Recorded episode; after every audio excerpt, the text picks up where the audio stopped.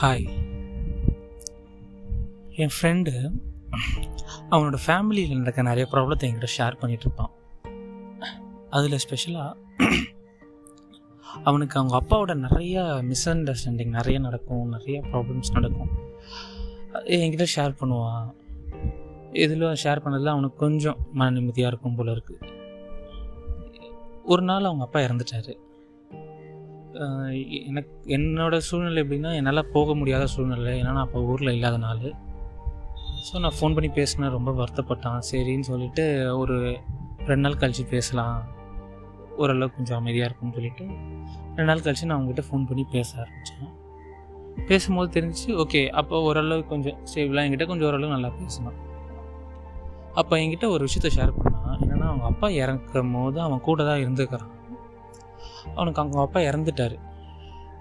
அவங்க அப்பா கிட்டே போயிட்டேன்னா அவன் அவங்க அப்பா நெத்தியில் முத்தம் முத்தம் கொடுத்துருக்குறான்.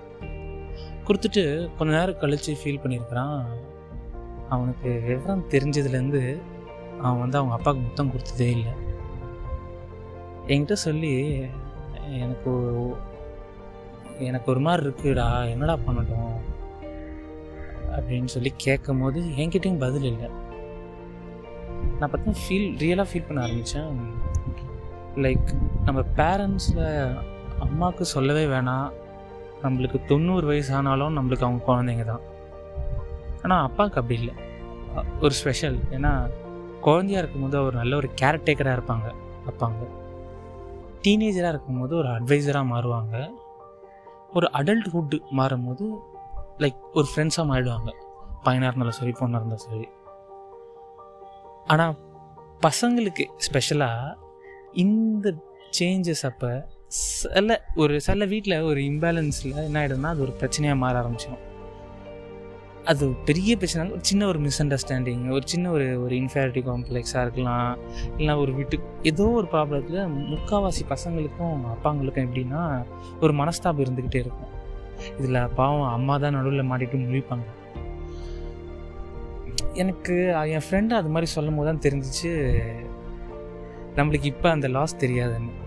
எனக்கு எனக்கு நான் வாங்கின அட்வைஸில் அட்வைஸ் எப்படின்னா நம்ம அடுத்த ஜென்மத்தில் இது மாதிரி ஒன்றா பிறப்போமோ இல்லையோ அடுத்த ஜென்மம் நம்மளுக்கு இருக்கான்னு தெரியல. இப்போ இருக்கிறது இந்த ஒரே லைஃபு ஒன்றா இருந்து சந்தோஷமாக இருந்துட்டு போயிடலாமே எதுக்கு பிரச்சனைன்னு சொல்லிட்டு எனக்கு அட்வைஸ் கொடுப்பாங்க.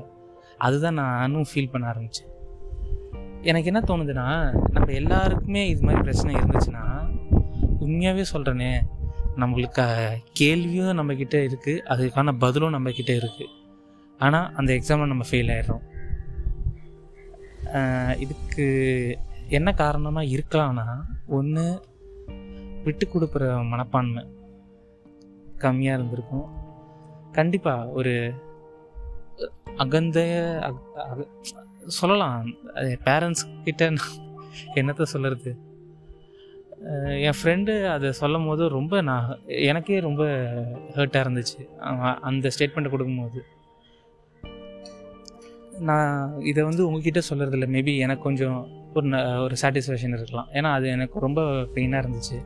நான் இதில் உங்ககிட்ட ஷேர் பண்ணதில் எனக்கு ரொம்ப சந்தோஷம். தேங்க்யூ